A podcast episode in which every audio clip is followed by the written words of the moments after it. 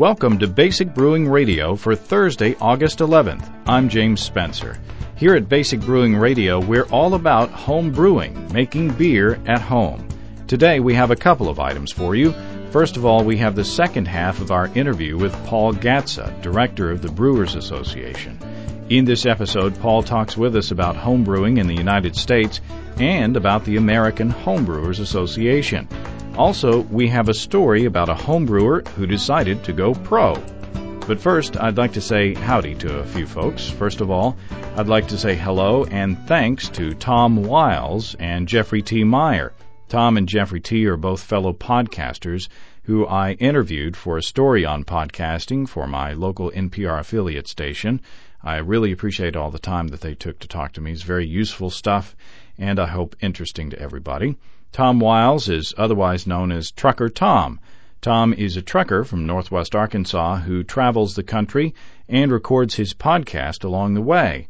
Trucker Tom is one heck of a nice guy, and you can check out his podcast at truckerphoto.com. That's truckerphoto, all one word, dot com. And you've heard me mention Jeffrey T. Meyer before. Jeffrey T. runs the Good Beer Show over at goodbeershow.com.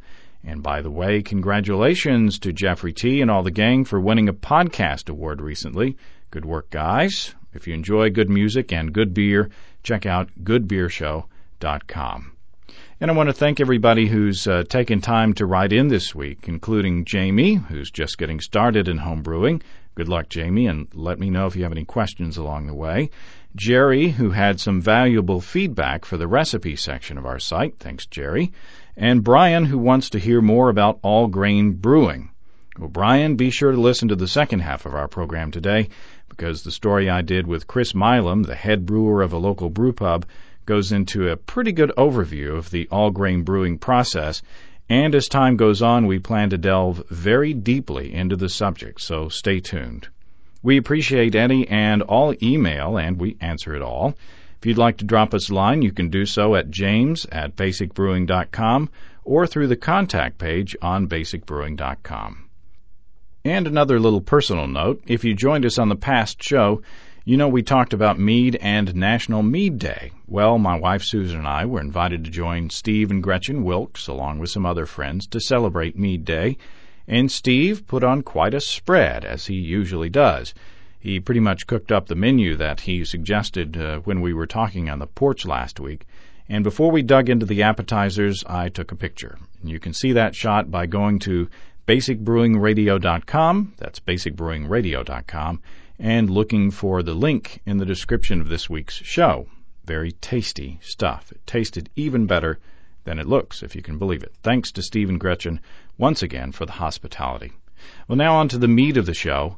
Paul Gatza is director of the Brewers Association, and he joins us to talk about the American Homebrewers Association. Welcome, Paul. Thanks, James.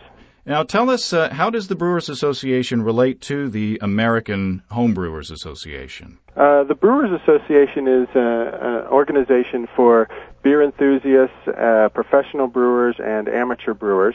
So the American Homebrewers Association is one division of that. The American Homebrewers Association's roots go back to 1978 with the publication of the first issue of Zymurgy magazine and also the federal legalization of homebrewing, um, which uh, then all the states uh, had to follow uh, uh in the coming years afterwards.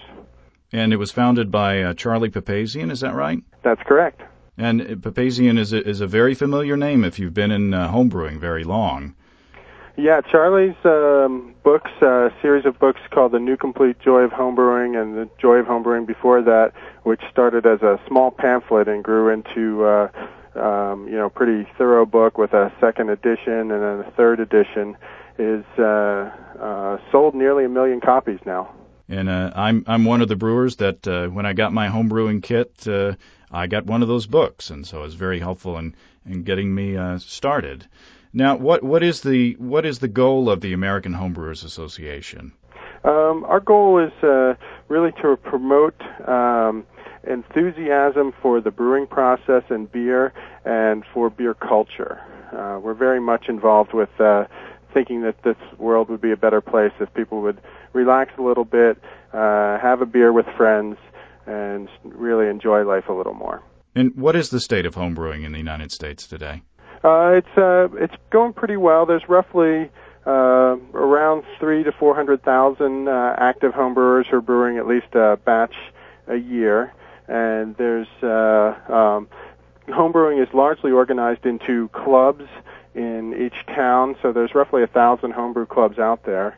Uh, where people gather once or twice a month to uh, sample each other's beers, to talk about some of the technical aspects of homebrewing, and uh, really just to enjoy each other's company. Now you can you it seems to me that that there's a range of involvement that you can get into homebrewing. You can be the casual extract brewer who brews, uh, you know, every now and then, and then you can be the person who has, uh, you know, a, a system that they've built that's uh, more complicated than their home's, uh, you know, heating and cooling system that, uh, you know, is automated, computer automated and all that. Uh, so, uh, you know, you see a wide range of homebrewers out there.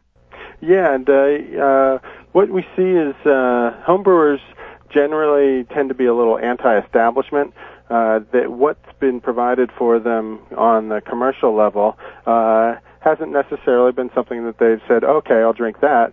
Uh, but they've decided to try their own and you know try some flavors. And in fact, homebrewing is really what's inspired uh, a lot of the professional craft brewing and uh, you know the whole range of beer styles that are available now. Well, those wouldn't exist without homebrewing in this country.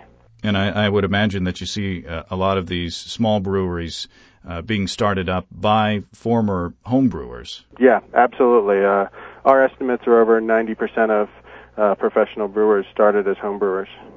Okay, if I, if I'm a homebrewer, why would I want to join the American Homebrewers Association?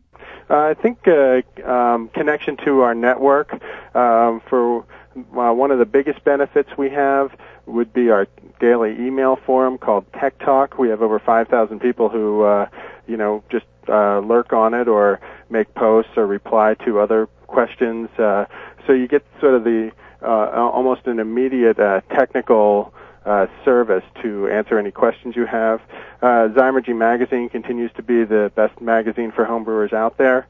And uh, also uh, their range of other benefits like uh, book discounts and discounts to the Great American Beer Festival, um, and as well as uh, our pub discount program. So in all over the country, you can take your AHA membership card and you can get you know 10 to 20 percent off food and drink where it's legal. Well, I can tell you that uh, I've only joined the. Uh, I'm kind of embarrassed to say that I've only uh, joined the American Homebrewers Association this year.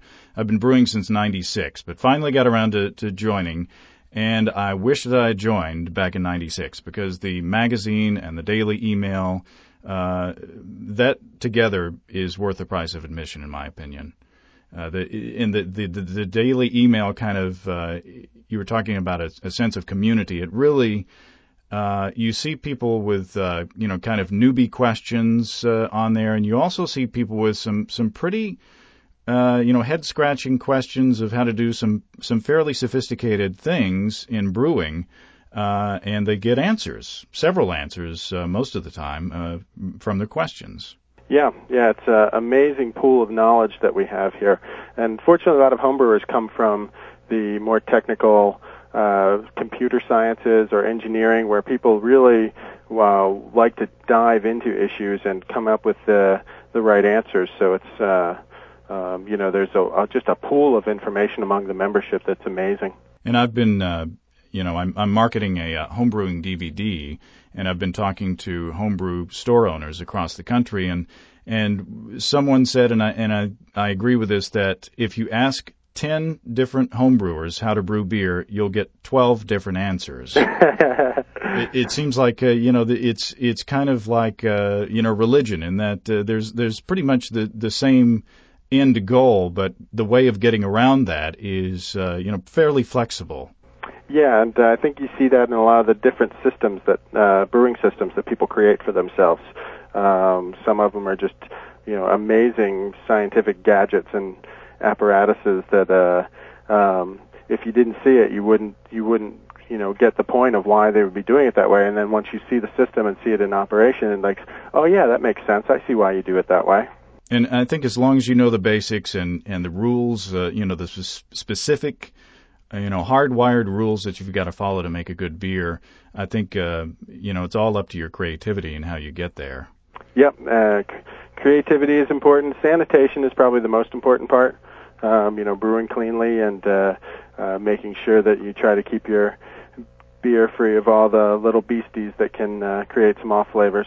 But then, uh, even if you screw up on ingredients, you know, if you follow sanitation wisely, you'll you'll get beer. It may may not be what you uh, were were shooting for, but it may be even better than than what you were looking for. That's right. I I, do want to give a plug to Zymurgy because uh, that's an impressive publication. Uh, the articles and the and the recipes, to me, uh, the recipes are uh, are worth a subscription or the the uh, uh, subscription the the membership dues to the American Homebrewers Association.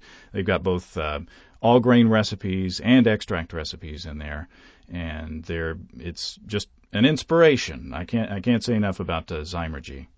Yeah, I appreciate that. Each year in our special issue, we publish the gold medal recipes from the 4,000 plus entry national homebrew competition. So um, that's one that people collect the back issues of, is the September October issues.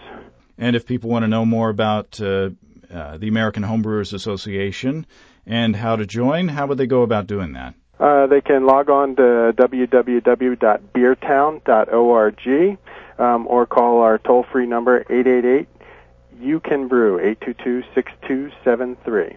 And uh, any last words, Paul, before we go?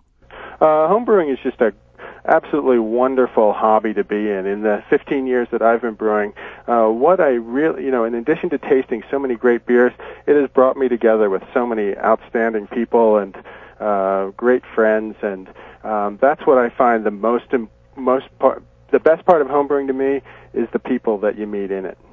And and sharing the beer. Yeah.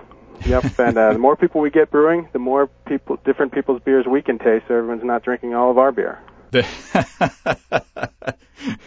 it's all about the beer.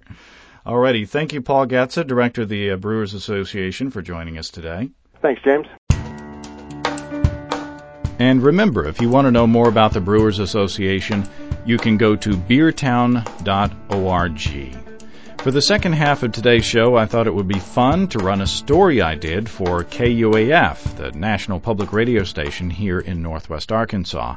It's a profile on Chris Milam, who is head brewer of the Hog House Brewing Company, a brew pub in Fayetteville. I thought it would be interesting to you because it is the story of a home brewer who went pro. And we talk quite a bit about the process of all grain brewing on a large scale. The day begins fairly early for Chris Milam, head brewer of the Hog House Brewing Company, a brew pub on Fayetteville's Dickson Street. It's about 7:30 and he's cutting open 10 bags of malted grain, each weighing 50 or 55 pounds. Milam has been here full time since April when he was hired to take over the head brewer position. Milam is young, 27, but already he's had a major career change in his life. Before he was counting grain bags, he was counting beans, figuratively, as a CPA. He surprised his friends and family when he decided to leave the world of numbers and pursue his hobby of homebrewing as a vocation. It's a way of life now. You know, before I, I was as a CPA, it was I woke up, I entered into this CPA mentality, went to work, and I was a, a in a sense a regulator, and that was you know ten hours a day. Then you could go home, you could go back into a normal life. And but here, it's like I've never gone back into that normal life. I've escaped to this brewing world, and I love every minute of it. Milam says he still holds on to his CPA license, and his accounting skills help him in his new life in tasks such as inventory management and paying attention to the details, which Milam says is critical to producing consistent, high quality beer. Brewing involves working with four key ingredients, one of which is a microscopic partner in the process. We take our malt, our hops, our yeast, and our water, and we mix those in such a way as uh, I like to think that you would make something in the kitchen like spaghetti. And we mix them in such a way that we, we uh, heat them up, we boil it, we separate it, and then we uh, add some yeast to it. And the yeast go to work. And the basic idea of yeast is that they want to live, and they want to live well, and eat all that sugar that's left over in that in the wort, which is what we call beer before it becomes beer.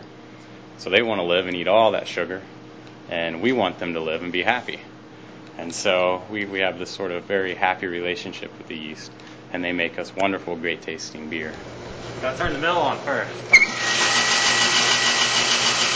The first step to making wonderful, great tasting beer is milling the grain. For this beer, Chris is using a mix of barley and wheat, which has gone through the malting process. In malting, grain is steeped in water until it germinates, producing enzymes. The grain is then kiln dried, stopping the germination process and imparting varying colors and flavors depending on the time in the kiln. Proper milling is crucial. As it is milled, the grain passes through two spinning rollers. Milam examines the crushed grain as it passes up an auger and into the large copper brewpot. We have some husk, but if you pinch them, you can see that everything comes out of it real easily. All those sugars that we want. And then if you mix it around, see I got a, I got a little flour, not too much because that'll stick my, my lauter tun. Then we have some small granules of starch, and then we have some rather large ones. That looks like a pretty good mix. The crushed grain falls into warm water in the brew pot to begin the step known as mashing. For the next hour, the enzymes created in malting will go to work on starches the grain to make the food that the yeast will eat, turning sugar into alcohol and CO2. In your grain, in your malt, you have uh, starch granules, and starch is a really long chain of sugars. And then there are enzymes in there that actually go in and they chop up those chains, and they give us really small chains of sugar. And it's those small chains that the yeast loves so much, and those are the ones that they'll actually ferment. So those are what we're trying to achieve uh, in terms of fermentability out of our malt. So we actually pull those over and uh, out of the grain, and that's what we feed the yeast. There's also some pretty long chains that aren't ever going to be broken up, which are called dextrins.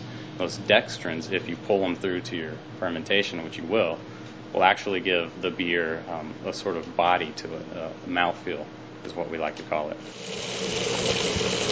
After steeping or mashing for about an hour, the water and grain are pumped through pipes to another vessel called the lauter tun. The lauter tun is about the same size as the brew pot, but has perforated plates at the base to create a false bottom. Here is where the grains are separated from the sweet wort, which will eventually become the beer. It's here that the quality of the milling is tested. In a perfect world, the grain husks will form a filter bed that the wort will pass through. If the grain has been milled into flour, the liquid will get stuck. While we wait for the lautering to complete, Chris Milam heads downstairs to the hop cooler to gather his hops, the ingredient that adds the bitterness to beer and helps to counter the malty sweetness of the grain. Back in the day, uh, beer was actually made without hops, and so you can imagine tasting this this malty, sweet beer. That's, I mean, to me is almost a little repulsive because that bitterness that you look for in the in the beer actually rounds out and balances off that sweetness that you actually get from the malt. Makes it a very nice combo. So, so the advertising that says, you know, avoid bitter beer face. Oh, that's see, bitter beer is just a misnomer. People that that commercial has messed up the beer industry because they make you think that bitter beer is the most disgusting, vile part about bad beer in reality, that you want bitterness in your beer. In reality, what happens with bitter uh, that commercial, it should say avoid skunky beer, you know, or because it's that light struck flavor that you get that reacts with the hops if it's not in a, in a brown bottle or a sealed container. It makes that skunky flavor, and then yes, you would make an ugly face if you were to drink a skunky beer. Back upstairs, as the wort lauters to a level right above the grain bed, Milam turns on a shower of water to begin sparging. During sparging, he's trying to wash as much sugar as he can from the grain without getting astringent off flavors from the husk. After the wort leaves the lauter tun, it's pumped back into the brew pot, where it's brought to a boil. As the wort reaches boiling, Milam controls a boilover by spraying cold water onto and into the brew pot. Boil's a tricky thing. It is. The boiling is very tricky. This is the process when, when I've talked to most people, when they do say, you know, what is brewing? Don't you sit over this big vat of fire and, and allow stuff to boil? And we do. The process that we do this is to uh, isomerize our hops to get those bitter, bittering compounds in there. Uh, another one is sterility. We want that sterility uh, in our beer so we can add the yeast later and know the flavor that that yeast is going to provide. Otherwise, we have microbes in there, and we end up with something that could just taste off and terrible. Here at the boil is where the hops are added, but when they're added is another part of the art of brewing. Added early in the boil, the hops release their bitter characteristics. Added later, hops provide a different effect. But you have two main flavors that are coming from uh, hops when you add them late in your boil, and that is floral and citrusy. And your citrusy can be, you know, orange. You could actually taste some oranges through it. You might find grapefruit through it. You might find a few spicy character and spicy notes through it and that you can all you can get those from different hop varieties to get those different flavor profiles and that as a brewer you kind of play with okay i'm going to add a certain amount of uh, grapefruit but i just want a hint of something very light and spicy so then you know i might choose a hop variety that i know would give me that little spicy note to it at the end of the boil the wort is chilled to fermentation temperature using a heat exchanger the desired temperature depends on the type of yeast to be used, lager or ale. Lager yeast likes to be fermented at colder temperatures and takes longer to do its job. The result is a clean, crisp beer with little fruitiness. Ale yeast ferments at much higher temperature and takes a shorter time, resulting in fuller bodied beers that have more fruity flavors. We're making an ale today, and in the tank, it's going to sit in that cylindroconical and do its primary fermentation for about three days. And then after that three days, we're going to let it stay at the same temperature that we brewed at, which is around 68 degrees Fahrenheit. We're going to let it stay at that, and actually the yeast is going to consume some of those chemicals that it released that we don't want in our final beer. After that, primary fermentation is done, and we're working on a process now called maturation. In maturation, we're trying to mature some of the flavor profiles uh, out a little bit longer. We also want to allow it to clarify and, and let things settle back out of the beer and let the yeast settle so we can draw it off next time. After fermentation, the beer is chilled, filtered, carbonated, and transferred into a refrigerated holding tank, waiting for its last trip to the taps and into the waiting mugs of customers, about 14 days from when it started life as water, malt, hops, and yeast. For this former CPA, Chris Milam says getting feedback from his patrons is yet another reward of his dream job. I love to be able to interact with the customers who drink the beer, to educate them and let them know, you know, about the brewing process and just everything that we've been led wrong in history on, uh, you know, going to, to school here. For instance, you know, Plymouth landed when it did because they were low on rations and by golly, they were low on beer. So Plymouth Rock was a, a beer run. That was a beer run. America was founded on a beer run. Thanks again to Chris Milam for taking time to do that story with me. Best of luck in his job as head brewer there. Don't forget, if you want to drop us a line, we'd be happy to hear from you. If you have brewing questions, show suggestions, or just want to say hey, write to james at basicbrewing.com or just fill out the contact form on basicbrewing.com. And while you're there, you can check out our homebrewing instructional DVD, Basic Brewing and Introduction to Extract Home Brewing. On the next episode, the first part of an interview with Bob Hanson, Technical Services Manager for Briess Malt and Ingredients Company. Bob will take us through the malting process and tell us what it takes to get grain ready for brewing. Well, that's all until next week. Until then, Thanks for listening. I'm James Spencer. Production help for Basic Brewing Radio and our website is provided by Kelly Dodson. Basic Brewing Radio is a production of Active Voicing. We'll talk to you next time. So long.